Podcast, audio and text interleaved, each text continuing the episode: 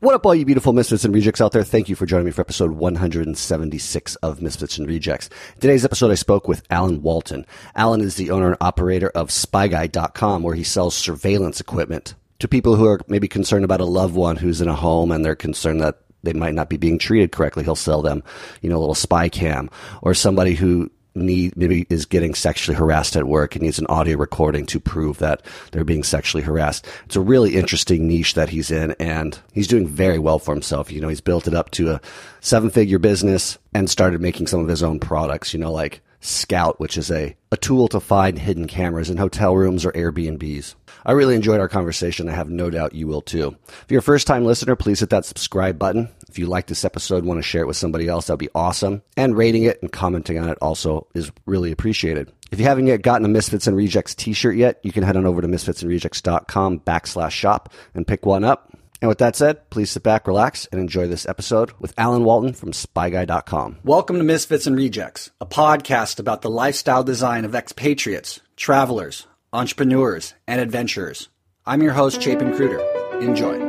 I didn't fit in America. With cocaine, there's just always too many guns and too many bad attitudes. I quit the limiting stories. Really try to overcome that fear. And right there, for any of your listeners, a lot of what I was to do in the rest of my life was formulated by the fact I just went and did it. Goddamn. Welcome to another episode of Misfits and Rejects. Today I'm joined by Alan Walton from SpyGuy.com. Alan, welcome to the show. Hey, yeah, thanks for having me. Hey, thanks for coming on, dude. It's been an amazing kind of research project for me going through what you do because it's so interesting. And when we met in Thailand, I had to get you on to talk a little bit about it because I mean, I guess I just never really knew much that this was even a market, dude. Like you selling spy equipment to average Joes. Is that kind of what you do? Like, can you talk to me a little bit about that? yeah. Uh, yeah, so I guess that is what I do. Uh, I've been in the surveillance space for like the last. Uh, I got started in 2009. All right, so I guess I'm coming up on 11 years in the spy and surveillance industry. So when so okay, that's that sounds very professional. to call yourself a surve- in the surveillance industry. Um, is this something that I mean? What what's the demand like out there? Like, are are you getting just countless uh, questions daily from people who are interested in buying surveillance equipment or people who are already super paranoid and already have purchased surveillance equipment but don't like the products that they have purchased and looking for an upgrade of some kind. I'm just trying to get the to understand the psychology of the pe- people and customers you sure. deal with, and maybe even yours as well. Like, did you get into this space because no offense, but like, were you paranoid about someone that you wanted to like observe without them knowing? no, I only got involved in the space because um, I needed a job and I thought electronics were cool. And there was a local store that sold surveillance equipment. And, uh, you know, every most cities, uh, at least in the past, a lot of them have shuttered, but a lot of cities have like these really sketchy looking spy shops where you can get spy equipment. Um, they're really scary to look at, and I was always hesitant to go inside. But one day there was a there was a store here in Dallas and it had a help wanted sign and I needed a job and my mom actually made me apply for it because I wasn't attending college and I was living at home.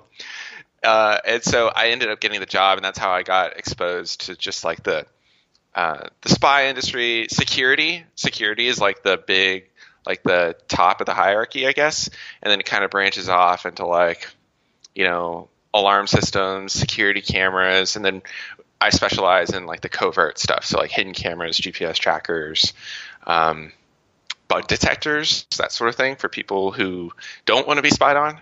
Uh, and so, uh, as far as like customers go, and like who who our market is, it's it's honestly all over the place.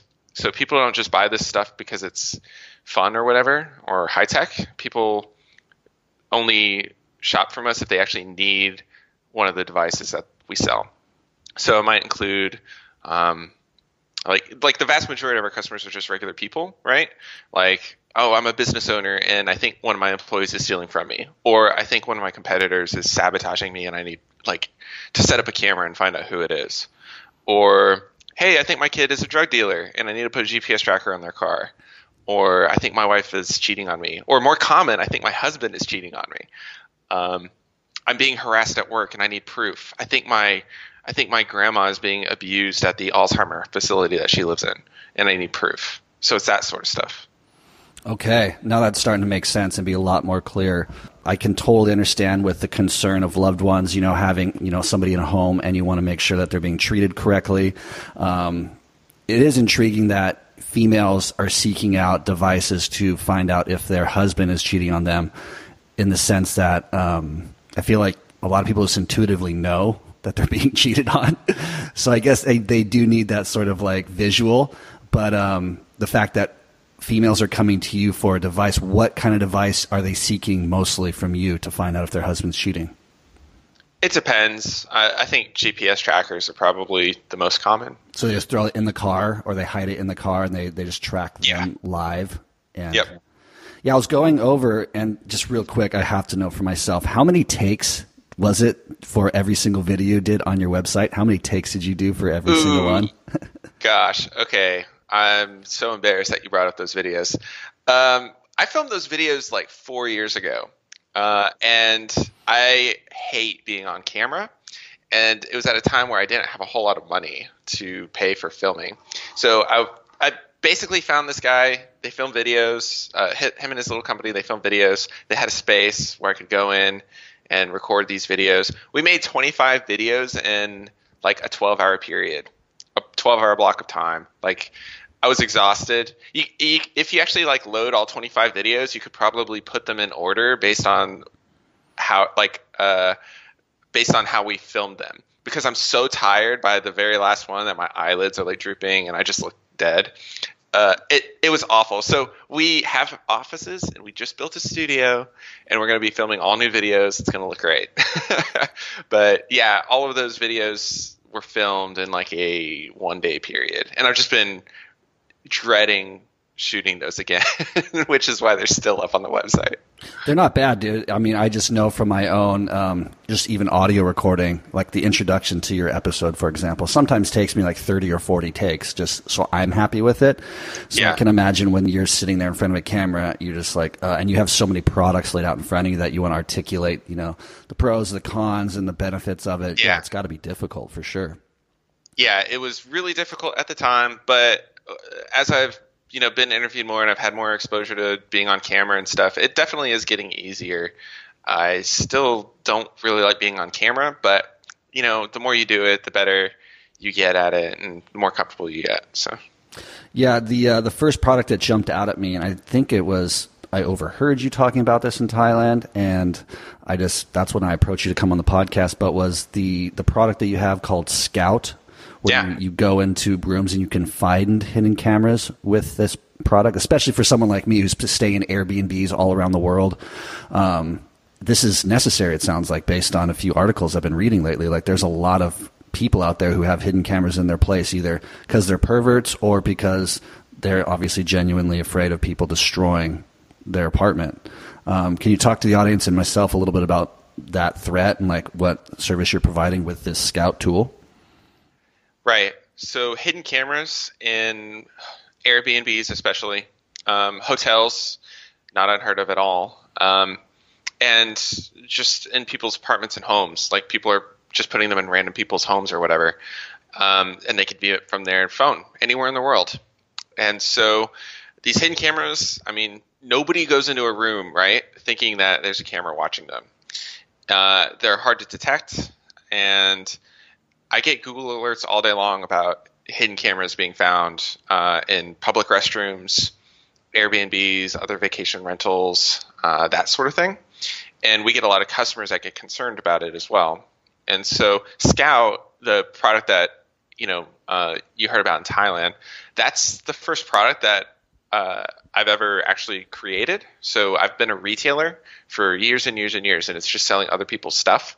But I've always wanted to make our own items, and we talk to customers all the time, and we know what they want. And so I really wanted to get into manufacturing, and so we just rolled Scout out about oh well, it was it launched at the end of October, uh, 2019, and yeah, it's just a really great tool that people can travel with, and when you get to where you're staying, uh, or if you're just concerned about a hidden camera, just wherever you are, then you can pull out this device and it'll uh, find the camera lens. So it's kind of hard to explain exactly how it works, but it's got this light and it bounces off the camera lens. Um, it makes it very obvious that it's a camera, and yeah, it's, So then- it's pretty cool. Are you visually trying to see the reflection, or the device itself notifies you that oh, this is a reflective lens that now we've in, uh, detected in this device, therefore you know it's a camera for sure.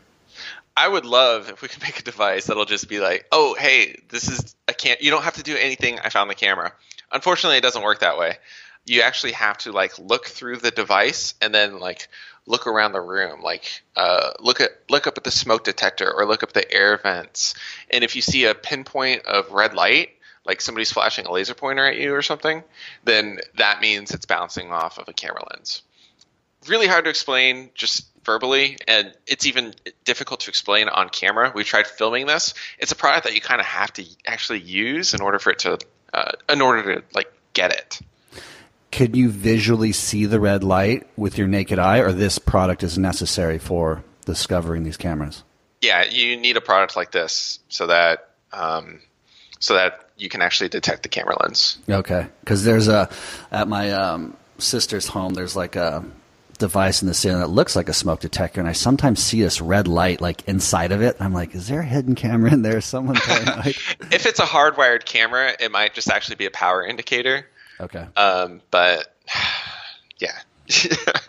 No, it's super. It's super interesting. And yeah, just going through all the um, products that you have, I'd like to talk a little bit about the manufacturing of Scout. But before we do that, the voice recorder was also really interesting to me. Like, who's buying a voice recorder? Like, what are they trying to capture? When obviously they're trying to capture somebody saying something, but like who? Like what their boss maybe sexually abusing or harassing them or something like that. Yeah, we get a lot of that. Um, Okay. Workplace harassment. We get people who are having important business meetings and they want to record them. Uh, people who like they have a college professor who looks through all their stuff to make sure they're not being recorded, um, but they want to like record the lecture or whatever. Um, investigative journalists. So I've seen quite a few like I, I pay attention to the news and uh, politics and stuff like that, and so I've seen orders that have come in that came from you know reporters uh, ordering like a voice recording pen or something like that. Um, yeah, that's generally it. People going through divorces and they need to like log their conversations with the spouse so that they can hand it to the lawyer or something like that, trying to get custody of their kids. Really interesting, dude. So yeah, going back to Scout then, and you you know deciding that you wanted to produce this thing, have it manufactured. Um, I'd like to kind of dive into you know what we do as digital nomads, how this works, this idea of like being able to make money from line or online and automate it in a sense, so that you don't necessarily have to always have the physical products that you have shipped to your location. Then you have to send out um, to your customers. Um, how how does your model work? Like, you, is this all like do you is it all fulfillment by Amazon? Do you have an actual location, a storefront, brick and mortar that people come and buy your products from you, or is it all online? Can you talk a little bit about the business model, and then we'll kind of go into how Scout was produced? Sure. Um, all of our, 100% of our sales come from our own website. It's just spyguy.com. It's a Shopify website that I started back in 2014. We've never sold on Amazon. And uh, I guess a couple years ago is when we got our first office space. And that's where we house all our inventory. So um, I know a lot of people listening to this are digital nomads. I am not. I'm I'm in a bunker up in North Dallas, Texas. Um, I still like to travel, and I can still run my compu- uh, my business from the computer. But we do have an office um, where a couple of our workers like to go in, and then that we have all of our inventory, and so we do all of our own fulfillment. So we do actually go in and pack, pick and pack orders, and have you know FedEx or whoever pick them up so that they can get shipped out to customers. No, it's all good. Theoretically, though, you could do like an FBA sort of model if you wanted to. Um, Oh yeah, absolutely. So yeah, but this is your choice because you can control the, the supply chain better and the, the the end product and delivery, right? Yeah, we had hired a third party fulfillment at one point um, years ago, and it was such a disaster. And uh, I still have a lot of friends that have hired third party fulfillment, and it the horror stories I hear are actually pretty funny. Uh, just all the different screw ups that happen uh, in their warehouses. It sounds like Amazon themselves do it the best, of course. Um, but I don't sell on Amazon at all, and I don't want to really. So uh, I can't use FBA. But you know, if I'm willing to put up with a bunch of errors and stuff like that and high prices, then I could definitely hire a third-party fulfillment company to handle all the shipping. We could shut down the offices. Yeah, we could definitely do that. Right on. So then, yeah, let's talk about the pr- production aspect of it. Did you take it to a manufacturer in China? Like, did you use some of the resources through, you know, the Dynamite Circle, which we're both a part of, to like help you sort of develop that product, have it manufactured in China, and then shipped to you?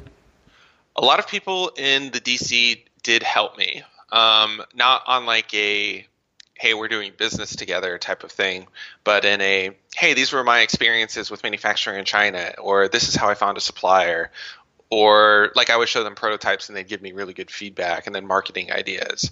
But as far as like the development of Scout goes, um, I guess there's kind of like a phase one and then there's a phase two. So phase one with Scout was like deciding what product I was actually going to manufacture. Um, so we have a lot of different product categories. Uh, at first, I thought I wanted to make our own line of hidden cameras, but I'm not technical. I, I don't know how to program. I don't know anything about hardware or anything. I just know how to like do sales and marketing basically. Uh, and so I really wanted to develop a hidden camera, but the price point was high. Like the cost of development was high. I didn't know how all this stuff worked. Um, I figured I would have to set up like a bunch of cloud storage and then eh, build at iPhone apps so that people can log into their cameras. It, it sounded really complex, and it also sounded a little bit like a security risk, right? Especially since I'm not technical. Like I didn't want somebody to buy a camera to like keep track of their kid or something like that, and then you know just some dude in China is watching the footage because I didn't use this, you know, like an encrypted feed or something. Uh, so eventually I settled on a, a camera detector because the complexity was low, the cost was low, and it seems like we can make it pretty quickly. And so I, I didn't really know where to go at all because I didn't know anyone that had done electronics before. Because rule number one of Amazon FBA is don't do electronics because uh, high defective rate, low margins, that sort of thing. A uh, lot of complex parts. Uh, so what I ended up doing after just kind of wandering around aimlessly, what felt like forever. It, it, took me like a full year of just having the idea to like actually getting started on something because I couldn't figure out where to go. In the end, um, like a lot of things, it ended up being a friend of a friend. So I found out that a friend of mine was an engineer in a former life and still kept up with some of his friends. One of whom uh, is lived right, you know, one one town away from me. So it was like a 15 minute drive, and he uh, he was able to build a, a printed circuit board, a PCB for me. So it had all, it was basically just like a proof of concept kind of thing. Like he was able to make exactly what I wanted very quickly. He ordered all of the little components online on a website called DigiKey or Mouser. If anyone here is into electronics, then uh, they'll know those two websites. And so we just ordered the parts on there. We built, we soldered everything by hand, and we made a prototype of Scout. And I'm like, wow, this is awesome. I can't believe it. and then we, uh, I was able to find another friend of a friend who was an industrial designer.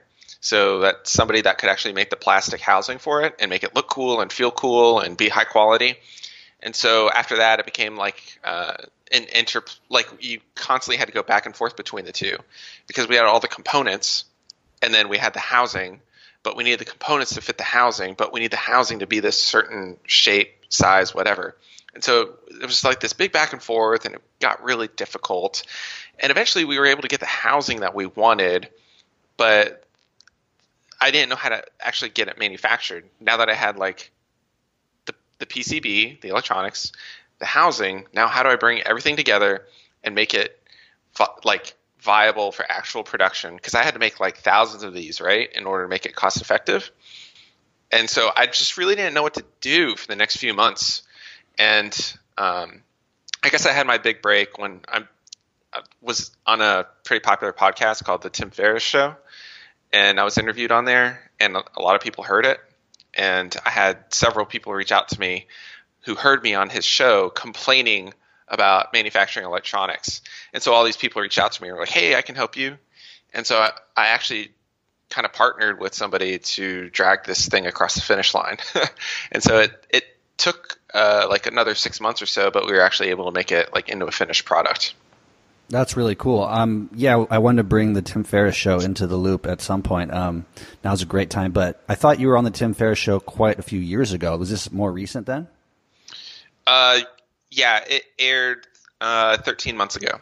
Oh, okay.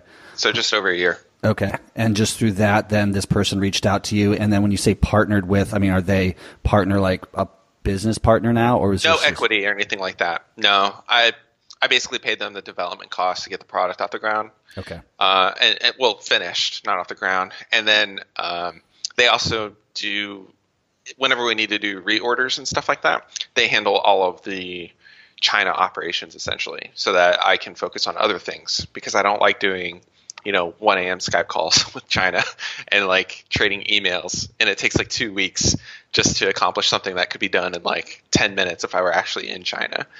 Um, so they handle all the China back office stuff and quality control and all that sort of thing. That's really cool, dude. And so that's um, going well. I mean, has has the yeah, it's been great. Yeah, so your your customers are happy with what you produced. Yeah, uh, it, it's a great product. Uh, customers have uh, like we've heard great things from customers. We're having a hard time collecting. We've always had a hard time collecting reviews because a lot of our customers are trying to be anonymous, and like we even allow them to be anonymous on the website, but a lot of them just don't want us bugging them at all. They're trying to be discreet. They don't want to, you know, be pestered. A lot of customers get upset when we just send them an order confirmation. Uh, so uh, it's kind of hard for us to get reviews, but from what we we've heard, people like it. We have people that buy, you know, half like half dozen of them just so they can give them out to friends and family members. We've had some really great um, coverage from media outlets that cover travel. Yahoo covered us, so it's it's been pretty cool. That is cool. Yeah, I listened to a bit of the Tim Ferriss show, not the whole thing, because I didn't want to have my conversation you get diluted with his questions. But yeah. it was um, interesting in that he brought you on. You know, the I think the title was "The Path to Seven Figures," and yeah.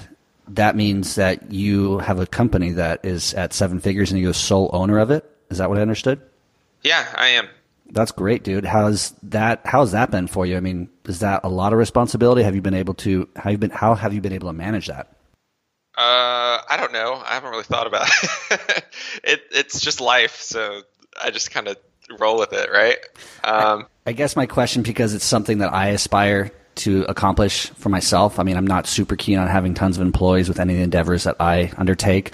Um, listen to a, a cool keynote in Thailand with Kat I forget her last name, but Kat Cocolette. Yeah, and that was cool too because I mean she's just the the master of her own ship and has no desire to to go any bigger because she likes being the master of her own ship. Do you find yourself falling in that same category?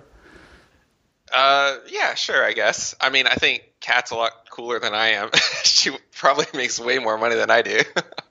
uh, but um, yeah, I mean, I still have employees. I I have five employees right now and it could be a little annoying to manage um, because I, I, don't know how to elaborate. Like, um, there's just a lot of communication that goes on, a lot of emails, like Slack talk and stuff. And sometimes I just wish I didn't, I could put blinders on and just not pay any attention to it. And maybe at some point I can, but right now we're kind of like at the size where I'm, I'm still pretty involved in most of the stuff that goes on in the business not necessarily like customer service. I'm not involved in that at all, or or fulfillment.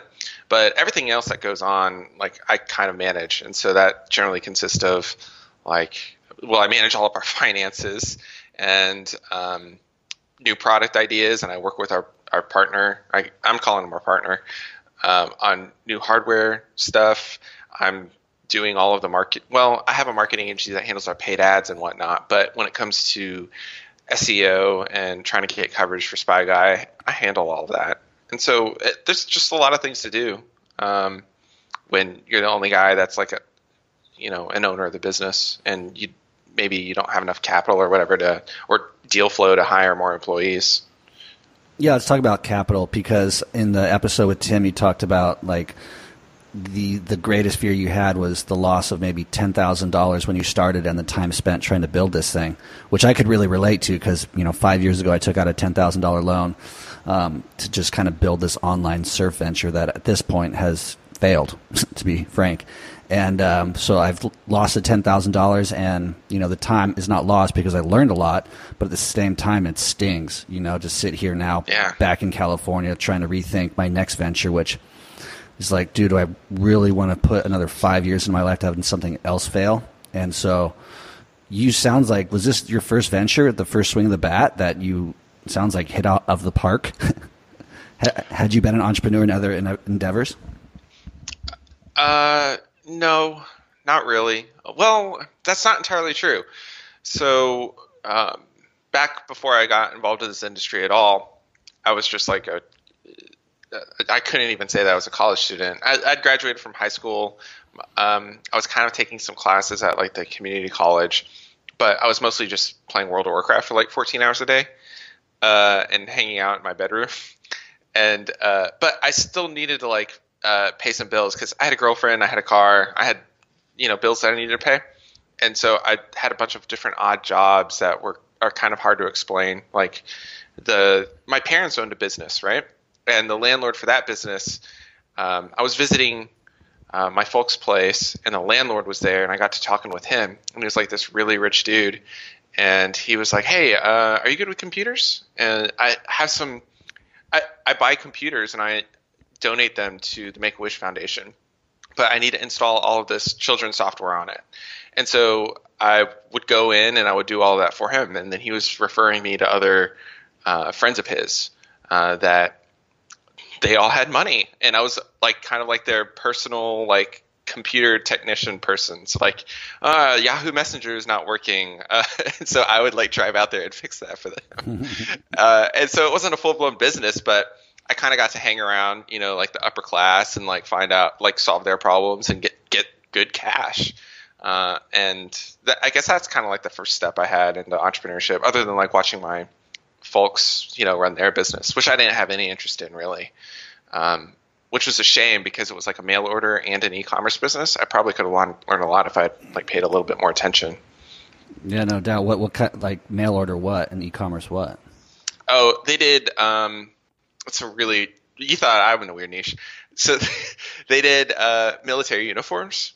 Uh, so they had a lot of museums and reenactors and movies, um, and they would need uh, like World War II uniforms, and so they would manufacture that sort of thing. And they also did like Civil War um, clothing and that, and uh, for reenactors. Okay.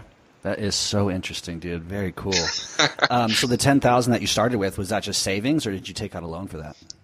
Yeah, that was just savings. I didn't take out a loan. And I I want to just touch on one last thing about the entrepreneurship. Uh, I worked in a brick and mortar security store for two years, um, but I was approached by um, a guy who had a pretty popular TV show at the time. It's called Cheaters. It's a really bad reality TV show. Um, they were looking to. It, it, it's it was really popular back then. Um, they were looking to start a like a franchise of brick and mortar spy shops around the country. And I was like, you know, you should just do an online site. And they're like, oh, well, would you want to do that for us? And so I said yes. And I got to run that whole company by myself for like a three year period. And then when I quit that company, I'd been inspired by the four hour work week and I wanted to start my own company. I didn't know what, but I was like, hey, you know, I already know all the spy gear stuff. So let me take a stab at it, like truly on my own, because I didn't have any equity or anything like that in the other company, even though I ran a bunch of stuff. I mean, so yeah, you've never had a passion for spy gear. It just sounds like what you have developed a passion for, though, is like business building and entrepreneurship. Is that right? Yeah, exactly. I like entrepreneurship. I like making deals. I like making money. I love I love e-commerce. I think it's a lot of fun, and so that's what I'm really interested in. And then, um, you know, so you reach seven figures. How close are you to getting to eight figures? And are you trying to get to eight figures? Are you happy with where you're at? Yeah, eight figures has always been like the uh, like if I could sell the business for like 10 million or more, then I think that would be pretty awesome. And I'd love to do it like in the next couple of years. Not quite there, not even halfway there, if I'm being honest. But I I got really disinterested in the business for a few years, and I just didn't work on it at all. I was just coasting, and so it's only like in the last year and a half, maybe that I've been kind of um, like focused on actually growing the company to get to that point where I can, you know, sail off into sunset and go do something else. So yeah, then what what's been that motivating factor, and, and how are you sustaining that motivation? Because I find myself in situations that I probably should do something, but the lack of motivation just continues to prevent me from doing it. Yeah, I guess there are a few things. Um, I made some errors in the past, I guess, that reduced the profitability of the company, so we didn't have as much money. And then we also, when we started development on the product, um, you know, we did have to pay a lot of development costs, and it did take up a bunch of time.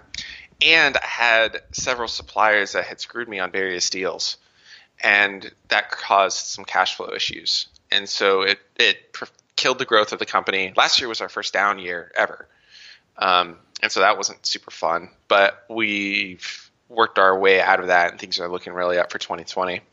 Um, but the main thing that like made me want to get back into it was um, I've I've started a successful online spy shop twice now, basically, and uh, I, I, have a skill set that can be applied to other industries, not just spy gear. So anything e-commerce, um, and I want to do that, but I feel like I need to still kind of prove myself with the website that I started because I feel like I got to the size that we are right now, like relatively without doing a whole lot.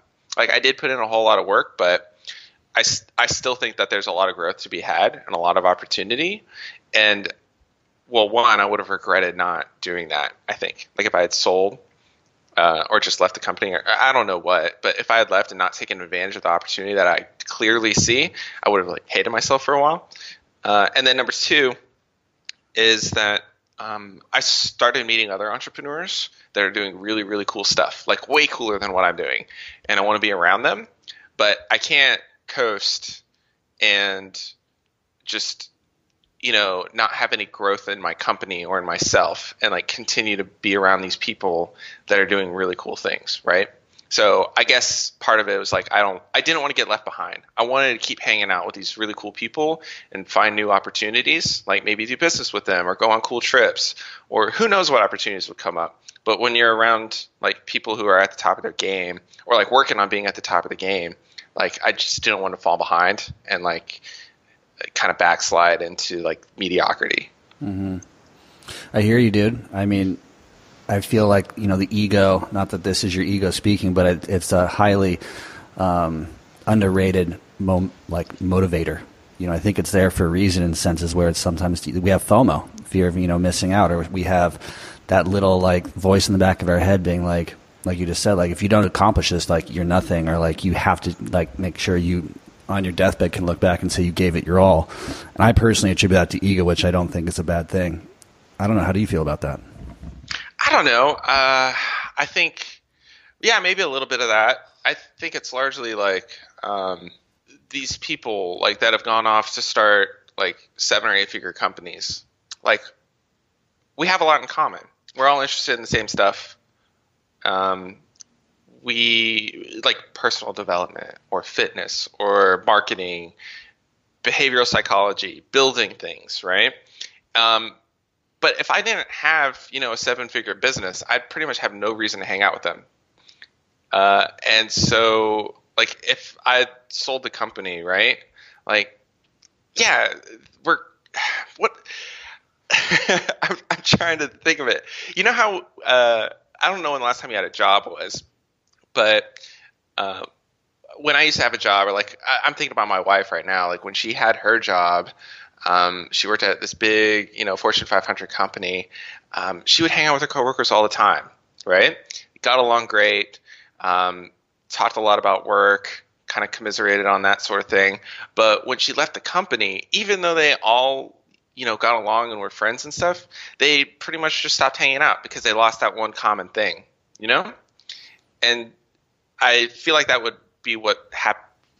That's what would happen to me if like Spy Guy tanked or I wasn't consistently growing. Like I feel like I would lose that uh, common factor with all these other people that I want to be around. Does that make sense? Absolutely, 100%. Yeah, the community. I mean, even for me, just finding the dynamite circle, which I'd like to elaborate for the audience on in a minute, has been a game changer for me and my business. And like you, I want to be around them. And currently, have an opportunity to maybe go live with a few in Austin, Texas, and like I'm considering that opportunity just so I can be around them to continue to help me be creative and motivated and, and drive me to get to that place that internally I want to get to as well. Like I don't want to look back and, you know, I said earlier in the conversation, like my little enterprise has crumbled under me, and so it's time to start a new one.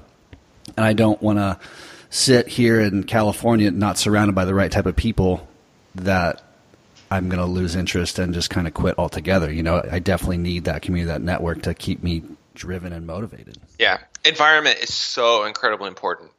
And before we you know hopped on the call, I was talking about how I'm in Dallas and I'm the only guy that's in Dallas uh, that's like in the Dynamite Circle or just anywhere. Like I don't have a real like community of other entrepreneurs and stuff that are here um, for a variety of reasons, I guess. Um, but uh, it's so important because when I get down there to Austin, or you know, I, I hop on the flight to Thailand to meet up with everybody in the Dynamite Circle for the uh, for the annual event that we have there. I'm like, oh my gosh, this is just amazing. I love being around all these people. But I have family in Dallas. My wife has family in Dallas. I know it really well. It'd be so hard to leave. Um, but uh, if you have the opportunity to, if you don't have anything tying you down, then yeah, for anyone listening, even um, the environment is so important. People, e- even if it's not physical, but just like online stuff. So like if you're on Twitter, like I'm big on Twitter like you find your community on there and you just kind of like shut out everybody else, right? That that at least that's what I do because I want to be surrounded around by the thoughts and like the thoughts of people that uh, I enjoy being around or um, every moment that you spend like kind of not doing that. Like being around people that don't make you happy or make you want to be a better person then you know that's a moment kind of that you've wasted. And i'm just becoming so much more aware of like how important it is to surround yourself with um, things people experiences that are what you actually want to do versus the monotony that a lot of people have where they just don't consider all of these external factors that are weighing them down and affecting their decisions and lifestyle and all of that I agree, dude. Well said. Thank you for that. How, I don't know that it was well said. I think I kind of got a point in there, but no, it was perfect, dude. How did you find the Dynamite Circle? How did you get involved? And can you just articulate really quickly? They have my audience has heard about it, but just articulate from your perspective what the Dynamite Circle is, and then how you got involved. Yeah, I would say. Uh, well, I found out about it uh, about five and a half years ago, and uh, I, I think I found it because I had just started my business and I was on a big Tim Ferriss kick, and I'm pretty sure I typed in like four hour work week or Tim Ferriss into the Apple Podcast app on my phone, and I think I found the Tropical MBA on there, and uh, I just couldn't believe what I was hearing. Like these, this was the exact crew that I wish I had had. Um, it, everybody felt like me, basically. Like it felt like it was just people who were interested in e-commerce and entrepreneurship, and I never heard a podcast uh, talk about that before. I'd never seen anything on YouTube about that, um, or just on the internet. Um, I guess there weren't like the podcasts that we have today or the online communities that we have today. Like this was like super niche. I couldn't believe I found it. And if I were going to describe it five years ago, then location independent business owner podcast is basically what it is. You know, fly to Southeast Asia, build your business, live debt free, travel, whatever. Nowadays, I still think it's like that, but people are starting to have families. People are starting to have like really big businesses. Like there's a couple people in there with eight figure businesses. There's more people that have home like uh, like a, a home base like in the United States. And so I think it's kind of evolved a little bit. No, I think so too. And yeah, I came upon them through uh, Chris Reynolds and his podcast actually, which is a roundabout way. And yeah, just it's it's like that internal feeling you get when you you know for a fact, without a doubt, in every cell of your body that this is the group of people that I need to be surrounded by because they're yep. speaking my language. Yeah, without a doubt. Um, and then the four hour work week has come up a bunch on the podcast as well. But, you know, the Tim Ferriss thing, you being on his podcast, how did you get on his podcast? Was that something you reached out to him for, or did he reach out to you? Uh, he reached out to me. Um, basically, back in 2015, I was trying to get coverage for Spy Guy, and it was really hard, and it still is hard because my industry is really weird. Uh, a lot of it, it's just not covered in the news at all. Like you'll see a story about a hidden camera being found in a Starbucks bathroom, but that's about it. You don't hear about all the other stuff that we talked about earlier in the podcast, right? Like how people are using our products. Um, I've actually had a lot of TV producers tell us that we're like a downer company, like like they don't want to talk about it because it's like not super, you know, cool to be talking about our industry, I guess. Um, but I was trying to find coverage. Um, there's a tool called Help a Reporter Out, Haro, that uh, I was using to um, basically they'll send you out emails with reporters asking questions. They're looking for sources so that they can cite them in an article that they're working on. And most of it is just complete trash, like mom blogs and stuff like that. But uh, every now and then you'll see something in there from like you know Inc. or Entrepreneur Magazine or New York Times, and uh, there was one on there for Forbes, and it said looking for one million dollar uh, one person businesses, and I was like, oh, nobody is going to respond to this thing. I have a great shot at getting into uh, this story, uh, and the reason I know that is because well, most of the Haro stuff that I was responding to to try and get media coverage, like uh, those reporters get a ton of responses, like a ton. So you'll see stuff on there that's like, we're looking for the best SEO tips for e- commerce stores. They get hundreds of responses, and it's really hard to stand out. But one million dollar one person business, I think I could, I think I can get in that one. And so I did. Uh, it was written an article written by Elaine Pofeldt, and it was on Forbes.com. Uh, and it didn't really get a whole lot of traffic at first, but my strategy was to uh, well, the article itself uh, mentioned Tim Ferriss quite a bit in it. Most of the people that were featured, there were four other companies, or excuse me, there were four companies. I was one of them. Um, everyone said Four Hour Work Week was like an inspiration. And so when they wrote the article, they made a huge banner image with with Tim's uh, face on it.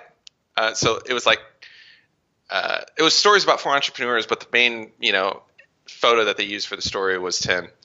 And so I was like, dude, I got to get this in front of Tim somehow.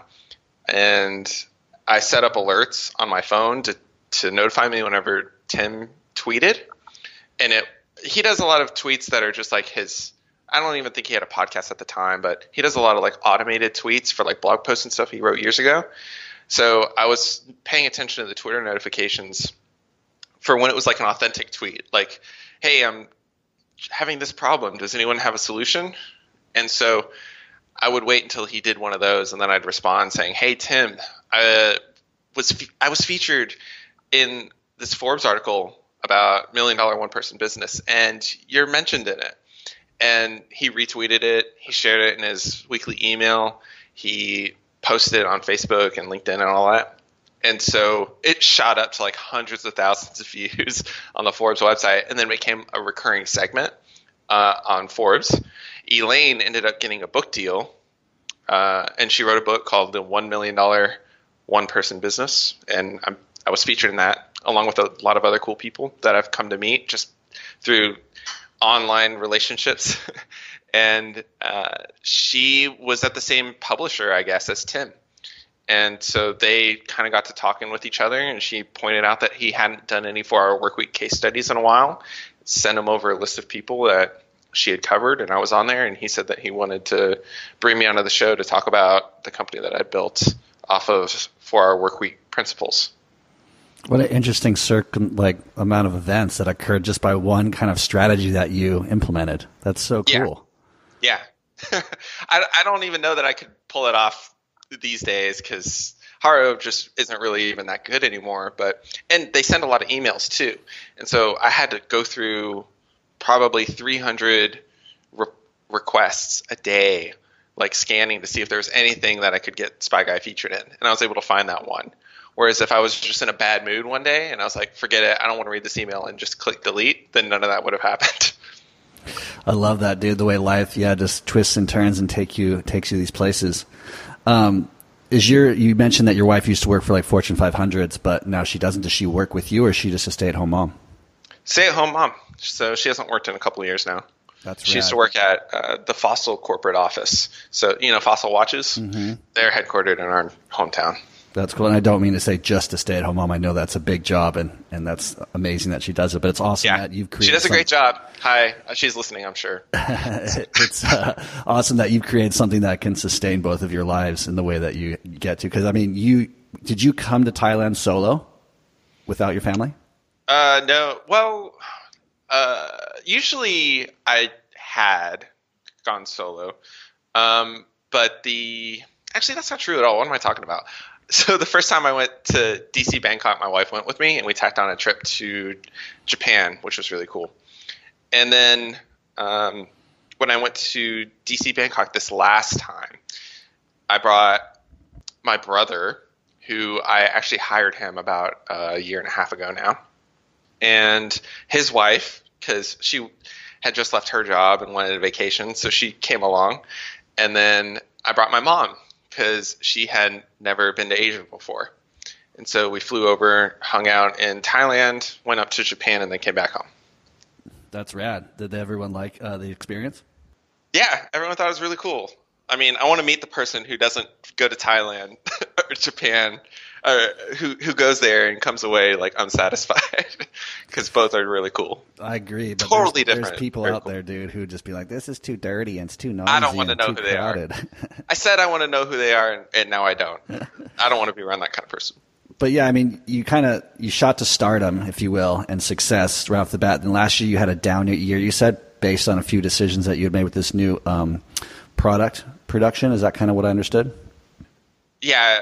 Uh, so cash flow problems based on product development, cash flow problems because I ran into spats with suppliers, and then also um, just making some poor decisions when it came to like paid advertising, like on the internet, like spending way more than I should have without getting a really solid return on it. But it sounds like you know you're you're you're back motivated now to get this all these systems in place and all the products dialed to Right. you know one day possibly sell. It sounded like in the in the near future ish, like five years or so.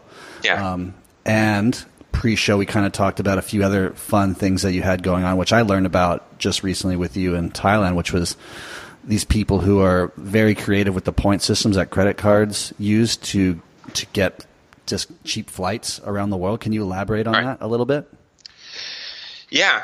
So with the points game, the points hustle, uh, travel hacking, whatever you want to call it, basically this is like the greatest perk of being an entrepreneur that nobody really talks about. It seems, at least when you're a entrepreneur, nobody talks about it. But when you're like a successful entrepreneur, everyone loves talking points because it allows you to fly business, first class, whatever, internationally. So something that might be a five, ten, twenty thousand dollar ticket, like you can get it for free with like five dollars in taxes or whatever, just uh, by using the points that you generate off of the operating expenses of your business. And so I never thought I'd leave the United States until like 2016 when I was like, I got to go to Hong Kong and I got to figure out how to manufacture products and I got to go to this trade show and I found out that I could get there with all the points that my business was generating. So I flew business class, and I'd never done that before. And you know, a couple years later, I was able to fly first class on a flight, which honestly isn't even that much better than business class, in my opinion. Um, but yeah, when we went to Bangkok this last time, we got four people. We flew from Dallas to Bangkok just on on points in business class, and it was awesome. And that's just through your understanding of how these systems work and the right credit cards to use and shift points over to, because it's pretty complex, if I understand correctly. Yeah, it can be complex. Uh, I actually had dinner with a friend of mine. Uh, she is was completely unaware of the points game. until we were chatting about it over dinner the other night. But she's running an eight figure company off of a Bank of America card, which is like terrible for generating points and like redeeming for travel. And um, so I was telling her about all the of possibilities that were available if she would just like swap out, like go apply for these credit cards, like the American Express Gold Card, for example. Like you get four points for every dollar you spend on Google ads, Facebook ads, shipping costs. So really amazing for e-commerce companies like mine. And you could just rack up a ton of American Express points very, very quickly. And then those American Express points, most people, when they want to use their points, they'll just go to the American Express website, f- like find a flight on American Express website, and then book it with the points that way. But you're getting terrible value out of it. You're only getting like one cent per point in value. But the best thing you could do is actually transfer those points to another airline to an airline. So they have uh, dozens of airlines that you can transfer your points to, like British Airways, for example, Virgin Atlantic, Air France, and KLM. And so what you do is you transfer your American Express points to an airline, and then you book that way because it's way more cost effective. You can you can there's some flights I've done in the past where instead of getting only one cent per point in value, like I've gotten 40 cents per point in value, which like that may not sound like super impressive or anything like that right now, but uh, it, it's truly incredible. Like being able to fly business class or first class with on points, and the only way that you can do that, pretty much, is to transfer your points from American Express to another airline. That's so cool. What if for someone like me who's starting out, what would be a good starter card? Is there one that you could recommend to me in the audience? Yeah. Or? Yeah, so you have personal and business Mm-hmm. cards. Uh, so like personal cards, everyone loves talking about the Chase Sapphire Preferred. It's a really good card. You get like double points on travel and restaurants. Um, it's like ninety five dollars a year. And then if you want triple points, so three points for every dollar instead of double, then you can get the Chase Sapphire Reserve card. But then that has like a five hundred dollar annual fee. Okay. And so it might not make sense for a whole lot of people. Um, but those are like the go-to cards for just like your daily personal spend. Um, for business, you have the Chase Ink cards. Chase Ink just means business cards, but the Chase Ink Preferred is really awesome for business owners who pay for Facebook or Google ads or do shipping because you get triple points uh, for each dollar that you spend. So it allows you to rack up points real quickly. Um, my favorite card is the Amex Gold card because you get quadruple points. So four points for every dollar you spend on Google Ads, Facebook ads, and shipping. And then you get the Amex Platinum business card for um, the travel perks. So that'll get you lounge access to all of the American Express lounges, which are really, really awesome. And then uh, you, you, you get that card and you can pretty much get into a lounge at like any airport. Um, it also gives you free WeWork access for the entire year. So if you travel a lot, then you get a work. You can go to a WeWork anywhere in the world and just check in for a whole year. It's really pretty cool. It is cool, and I bring it up because pre-show we talked about this being, you know, a possible new venture for you, can and something that I'd be interested in utilizing your skill set for. Because I, it's it's cool, it sounds interesting, but I don't want to spend the time trying to figure out what card to buy and where to, you know, shift my points to to get that the best, you know, percentage on my points or whatever it is. Um, can you talk to the audience a little bit about what you're thinking? I know it's not like Sure. you know, it doesn't it doesn't have a name yet, like business wise, but what what are your thoughts? Yeah. So this was something. Again, this is something I've been interested in for years. I read all the blogs um, related to points related stuff, podcasts, because I I like getting really nice flights now. I never thought I'd do it, but I think it's really cool, and I like traveling to other countries. And you get to do it for free. It's like a byproduct of running your business. And so everybody wants to like. Most people don't have the time to learn this game, right? Because there's a lot of rules and loopholes and whatever. Like most people don't know or have time to like research the fact that wow, okay, you can take American Express points and you can transfer them to British Airways at a one to one ratio. So one Amex, one British Airways. But British Airways often has a transfer bonus of 40%. So instead of one point, you get 1.4 points, which doesn't sound a whole lot at first, but it really adds up. If you have a million American Express points and you transfer during a transfer bonus, then you get 40% more. That's 400,000 points.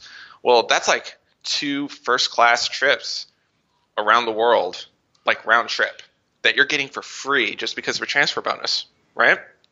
And if you transfer them to British Airways, you don't necessarily have to spend them on British Airways. In fact, you get the worst value by using British Airways points on British Airways flights. Like it's the worst value ever because you have to pay a ton in taxes. And so you can actually book American Airlines flights using British Airways points. Uh, and people don't know this at all. Like I give talks about this sort of thing at entrepreneur conferences, and it blows their mind. And so what I want to do is I want to help these entrepreneurs out because we're all super cool. We're working hard on our businesses, and we want to. When we go on vacation, we really want to have a nice vacation, right? We don't want to fly economy to Bangkok for the DC event or whatever for 20 hours if you want to get down to Australia, like go to Gold Coast, DC.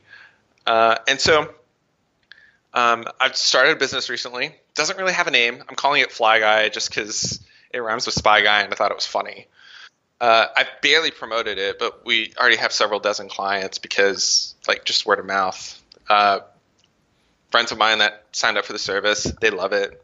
Referred us to other business owner friends of theirs who have signed up, and so uh, we've created this cool thing where we give you the credit card advice. So we tell you what cards you need to sign up for, what cards uh, you should be putting your spend on, and then when you want to make a booking, then just give us the dates, give us the cities, uh, tell us how flexible you are, how many people, and we can find the perfect flight so that you can get there in business and first class without having to know the ins and outs of the points game. Dude, I love it. I'm definitely going to hire you at some point because it sounds so cool. Because yeah, I fly, I, I fly uh, economy all the way from LA to Thailand. It's a long flight, dude. Yeah, it is a long flight. What is that? You got to stop somewhere too, like probably Hong Kong or Tokyo, depending on the routing. Yeah, or Taiwan. Or Taiwan. Yeah, it's Yeah. usually like 15 hours, you know, total. Yeah, it can be rough, man. Uh, It is rough. Um, listen, Allen, dude, it's been such a pleasure talking to you. If you could talk to one audience member who you know might want to become location independent, start an e-commerce site, or just get started, you know, in a new lifestyle, what would you say to them? just one thing, I can offer like five. Do it. Uh, five. List them. Uh, listen to the Tropical MBA podcast. Go back years. Go back into the archives and listen to the stories of other entrepreneurs who have done this. Right. Yeah. Learn from their mistakes. Um, read the classics, all the classic books that have come out over the last few years, or even old old books. Plenty of old books that are worth learning because they're going to make you better, both like personally and then like in your business life. So things like Four Hour Work Week, right? Right. can't yeah can't go anywhere without that's like the bible for our tribe right you gotta read, read that uh, millionaire fastlane um, i really like Scott Adams book um, how to fail at almost everything and still win big um, i don't know if you have any if you need book recommendations just ping me on twitter my twitter thing is at allen a-l-l-e-n third t-h-i-r-d i'm the third allen in my family so allen third uh, and I'll hit you with some book recommendations. But there's a lot of really good ones out there. Um, and then uh, get involved online. So they're like Twitter's my big hangout because I get to meet a lot of other e-commerce founders. Um, there's great community on there of people who are sharing what they've learned, tactics, strategy. Um, there's there's just a lot of really good information that's out there. And uh, if you already have a business, then join the Dynamite Circle. So um, I don't I don't know what the requirements are these days, but if you can get in the Dynamite Circle, there's just some there's some amazing threads in there with people sharing what they've learned um, and how they've grown their business from like you know nothing to seven or eight figures or something like that. And uh, let me think. I think that's probably about it. There's a lot of really great information on the internet. A lot of really good videos, podcasts, blog posts that people have written over the years that are you know just as relevant as they were you know 10 years ago or something like that but everything's there it's easier than ever totally recommend you do it That's awesome, dude. If somebody wants to get some spy equipment, they just go to spyguy.com and reach out to you. yeah yeah spyguy.com you can email me and uh, let me know what your problem is, and we'll find the product that solves it. You're the man, Allen. Thank you for joining me. Yeah, definitely. Thank you. Awesome, Allen. Thank you so much for joining me. I loved hearing your story. Really inspirational. I appreciate you and your time. Looking forward to connecting again at another DC event. And thank you, the listener, so much for joining me week in and week out. I hope you're as inspired by these stories as I am and taking those first steps to maybe starting your first online business or taking that first trip outside of the U.S. Remember, I think you all are so very beautiful, and I look forward to seeing you next week's episode. Take care. Ciao. Thank you for listening to Misfits and Rejects. I hope this inspired you to think about your life situation, where you're at, and possibly make a big decision to choose something different for yourself if you're unhappy with where you're at in life. I hope these people that I interview inspire you to go out, spread your wings, and try something new. To live a different lifestyle that maybe your whole life people were telling you was the wrong one, but when in fact it, it's the perfect one for you. And I'll see you next time.